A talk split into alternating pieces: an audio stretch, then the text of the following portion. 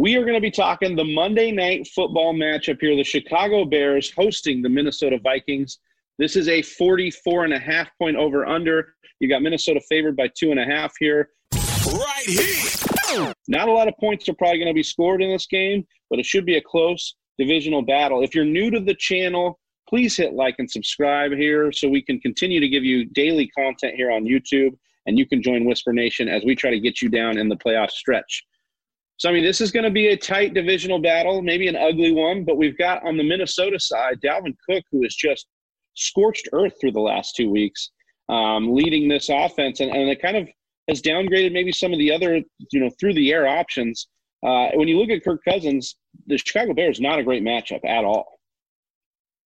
Yeah, it's uh, it's definitely a tough matchup, to say the least. Um, they're the uh, tenth best ranked passing defense per P F F, and uh, you know, they've been playing like it. So I, I don't like this matchup for Kirk Cousins, uh, especially when you look at the O-line. Um, you know, twenty-seventh in pass blocking, whereas Chicago has a sixth best pass rush. They're allowing the third fewest fantasy points to quarterbacks, fifteen point six per game. Uh, and Kirk Cousins, you know, he's been playing okay. It, he's been really spotty, really inconsistent. Because uh, if you look, like, he has a sixty-nine point five percent adjusted completion percentage under pressure, which is thirteenth, like middle of the pack. But then from a clean pocket, he's tied. He's tied for second in terms of most interceptions thrown uh, with no pressure. And he's tied with Phillip Rivers with seven, and only Carson Wentz has more with eight. So that just tells you that, like, you know, Kirk Cousins has not been seeing the field as good as he was last year, even though he does have really good options in Justin Jefferson, you know, budding rookie star, and uh, Adam Thielen, and, you know, Irv Smith even developing.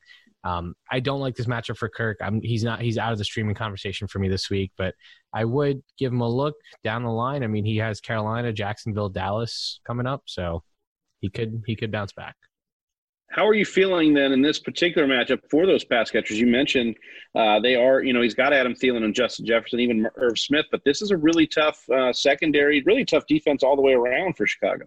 Yeah, I mean, credit to them, you know, they, they've done really, really well.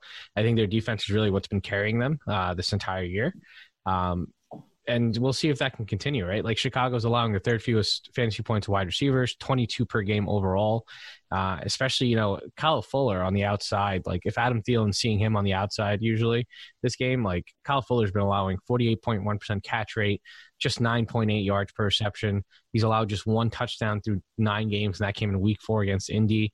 Um, so I don't like Adam Thielen if he's lined up outside, but if they move him to the slot, I think he could have a day against Buster Screen. So uh, keep a lookout for that. You know, like, that's really matchup dependent. Um, I do like Adam Thielen, though, as a wide receiver too. Like, you're playing him, you're not benching him. Uh, I know he's been letting you down, but you kind of have to start him, uh, especially with the landscape right now. Yeah, it's not like a situation with Cooper, at least, who doesn't really have a quarterback you can, right, you know, peg. At least Cousins has it, you know, he has it in him to turn it up at, at any point in the game and get you those points. What about Justin Jefferson, though? Uh, has had a couple down weeks. I think, you know, what I've been seeing is maybe, maybe this isn't there. Maybe you can kind of shed light to this. With Dalvin Cook getting more and more work, it seems like these pass catchers have kind of diminished their volume and their value here. Yeah, I mean, I, I haven't really dove into, I guess, the trend over the last two weeks as far as, like, the routes run by the receivers versus Dalvin Cook's production, but I'm sure there's definitely something there. Um, just because, you know, if they're ahead and they're playing ahead, like, they don't need the receivers to run as many routes as they would normally would. But uh, I think Justin Jefferson has an interesting matchup this week against Jalen Johnson. You know, it's going to be a battle of the rookies, and we're going to really see who's going to be who's who's going to come out on top. Jalen Johnson's been playing really well, just allowing a fifty percent catch rate, but he has allowed big plays to occur, right? He's allowing fifteen point seven yards per catch.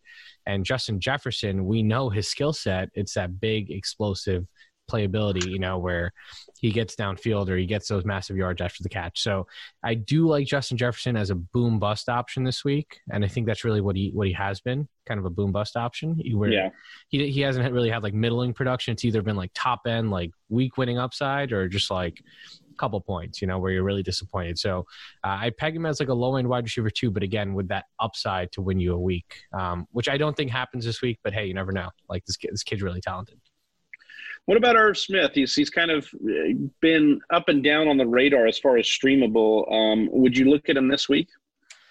So I think a lot of people are going to be, like, their perception is going to be skewed, right? Because he's coming off of two touchdowns last week, I think he had two catches for like four yards or something like that, and he put up fourteen yeah. points in half P P R. So like a lot of people probably, if they haven't already, but you know, they they probably spent like a waiver claim or fab on him. I don't buy it yet, right? I don't think it's consistent enough. Like if you look at his routes and if you look at his snaps, it's been all over the place this entire season. It's so tough to predict how they're going to utilize him. It's really matchup based that they're, you know, involving him or, or not involving him. And I don't really trust him still as a streaming option. Like it's too inconsistent. Again, the usage, even though Chicago's allowing the eighth most fantasy points to tight ends, like it could be Kirk, uh, uh, Kyle Rudolph, you know, like we know Kyle Rudolph sees the end zone target. So I don't trust Irv Smith or Kyle Rudolph this week. I'd kind of stay away from these guys until we have a, a, a more clear cut, like who's tight end one, who's tight end two, right? Like we know Irv Smith yeah. is better, but we just don't know how he's going to be utilized. We just need Rudolph to move on. That's pretty what we much. Need. pretty yeah, much. We need Irv Smith full blown here. Yeah. Um, let's talk about Dalvin Cook because obviously you're not benching him. Uh, we got smart people in Whisper Nation. He's he's the man. He's the myth. But um, Chicago, really tough matchup. So what is your expectations for Dalvin Cook in this matchup? Listen, Dalvin Cook. It's I'm expecting an overall R B one performance again, right? This guy has been an absolute stud, um, not just the last two weeks, but if you haven't been paying attention for the last year and a half, like he's been one of the top three running backs in fantasy. And I think that continues as well. Like I know Chicago's allowed just one game where they've allowed an R B one, and that was to Alvin Kamara. I know they're allowing the seventh lowest E P A per rush play. Um, Minnesota, however, is generating the third most E P A per rush play. So that's a really interesting matchup, right? Uh, Chicago's allowing the thirteenth fewest adjusted line yards, but Minnesota's creating the first most adjusted line yards. And a really interesting stat that, like, you know, a lot of people didn't believe a couple weeks ago, Chicago was ranked up until last week first amongst all teams in giving up explosive run plays. So yeah, their defense has been solid against a run, but when they do allow big, when they do allow run plays to uh, penetrate the defensive line, they usually go for fifteen yards. Um, that's what actually- a terrifying stat if you're going against Dalvin Cook this week in fantasy football. It is. So I, I do think there is potential here for Dalvin, you know, to rip off another long run like we've seen him do consistently over the last two weeks, but. I, I wouldn't be surprised if they did stymie this run game. Uh, I do think the Chicago defense is good enough, but I also think the Minnesota run game and the scheme overall, that Gary Kubiak zone run scheme, I think it's really good. It suits Dalvin Cook really well, and I think it can overcome this defense.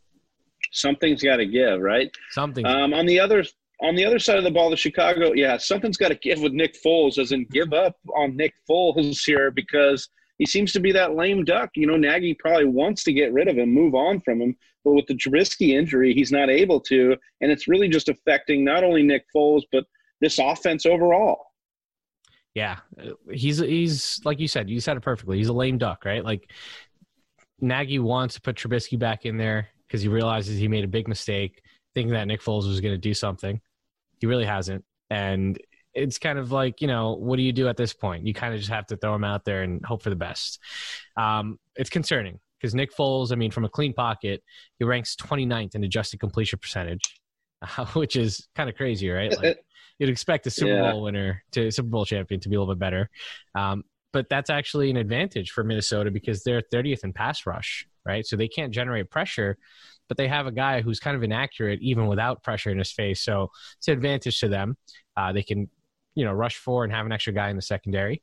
Um, I think one thing that's Uh, pretty, you know, stands out on, on paper to me is the the efficiency that Nick Foles has with and without play action.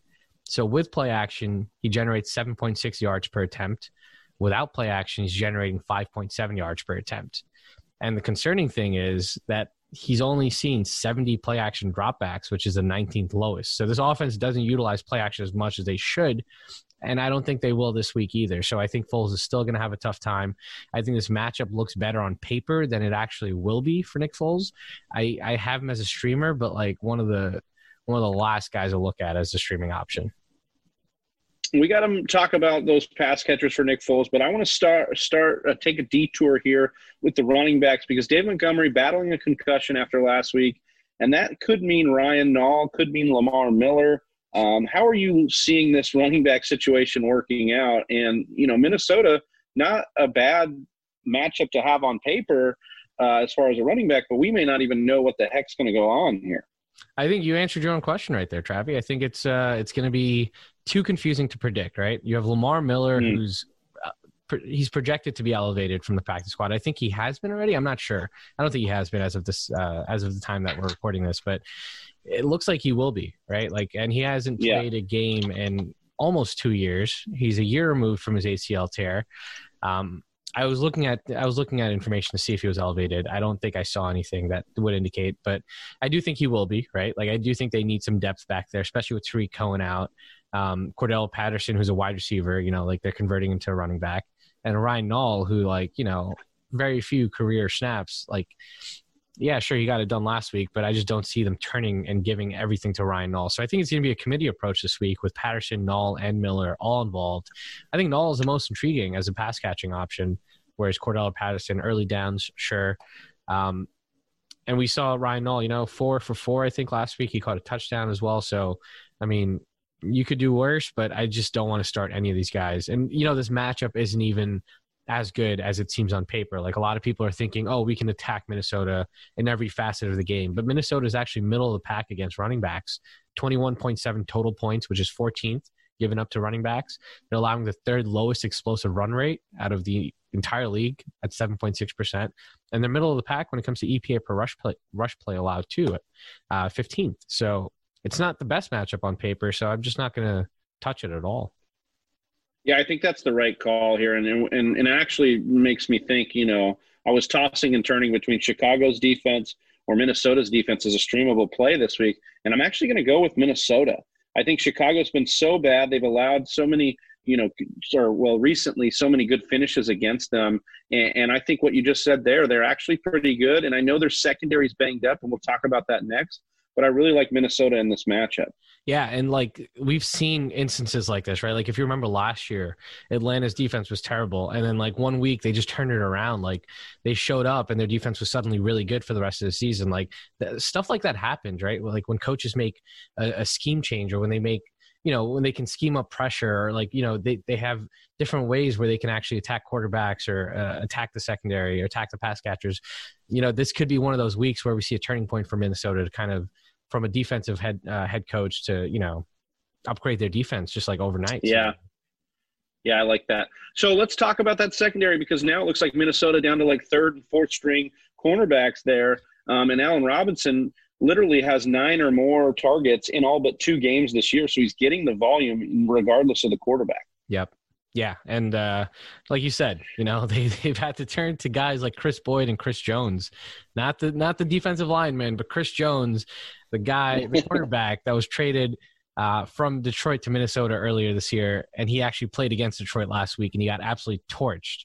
Um, so, like, when you have guys like that in the secondary, like, you want to play all these pass catchers, like Allen Robinson, Darnell Mooney, like A-Rob, like you said, like nine targets. That's like his like basement bottom floor. I would one hundred percent right. auto start, right? Like, Minnesota's allowing the second most fa- uh, fantasy points to wide receivers, fifth highest explosive pass rate at ten point three percent. He's going up against Chris Boyd, most likely, who's allowed, he's a seventh rounder, number one. Number two, he's allowed an eighty-one point three percent catch rate. He's allowed one hundred eighty-seven yards in just three games, ninety-four of those after the catch, fourteen point four yards per reception. He's allowed a completion in the last three games of twenty yards, twenty-six yards, and thirty-eight yards.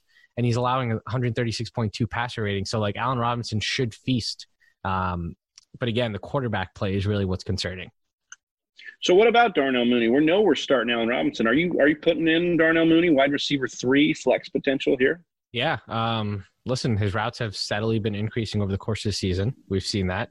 Last week he ran a season-high fifty-two routes. And he's going up against Chris Jones, against not the de- again not the defensive lineman, the cornerback Chris Jones.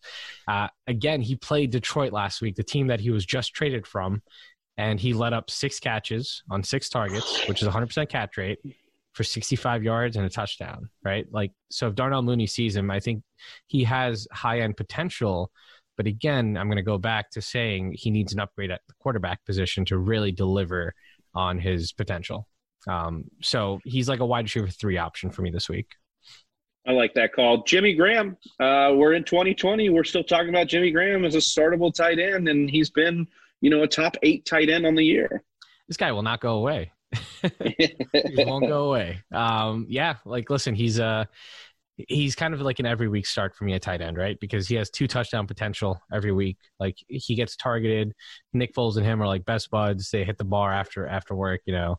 Um, Maybe they hit the bar during work based on uh, you the play we're getting out of uh, Nick Foles. That's true, too. Exactly, right? But no, listen, Jimmy Graham's the overall tight end six, tight end ten in points per game, so he's been a little bit inconsistent. But he's averaging six targets a game, five touchdowns in nine games. Like, you got to throw this guy out there. Like, who else are you going to stream over him, you know? Like, you're not going to put Irv Smith over Jimmy Graham. You're not going to put uh, Eric Ebron over Jimmy Graham. Like, you're starting Jimmy Graham.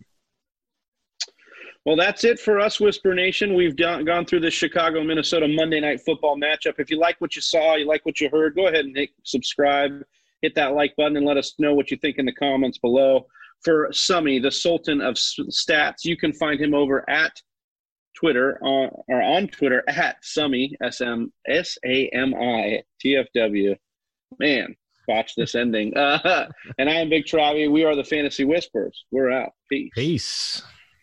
Thank you for listening to the Fantasy Whisperers podcast. You can hear more from John and Travis on Google Play, SoundCloud, and iTunes. You can also follow us on Instagram, Facebook, and Twitter at T F Whisperers.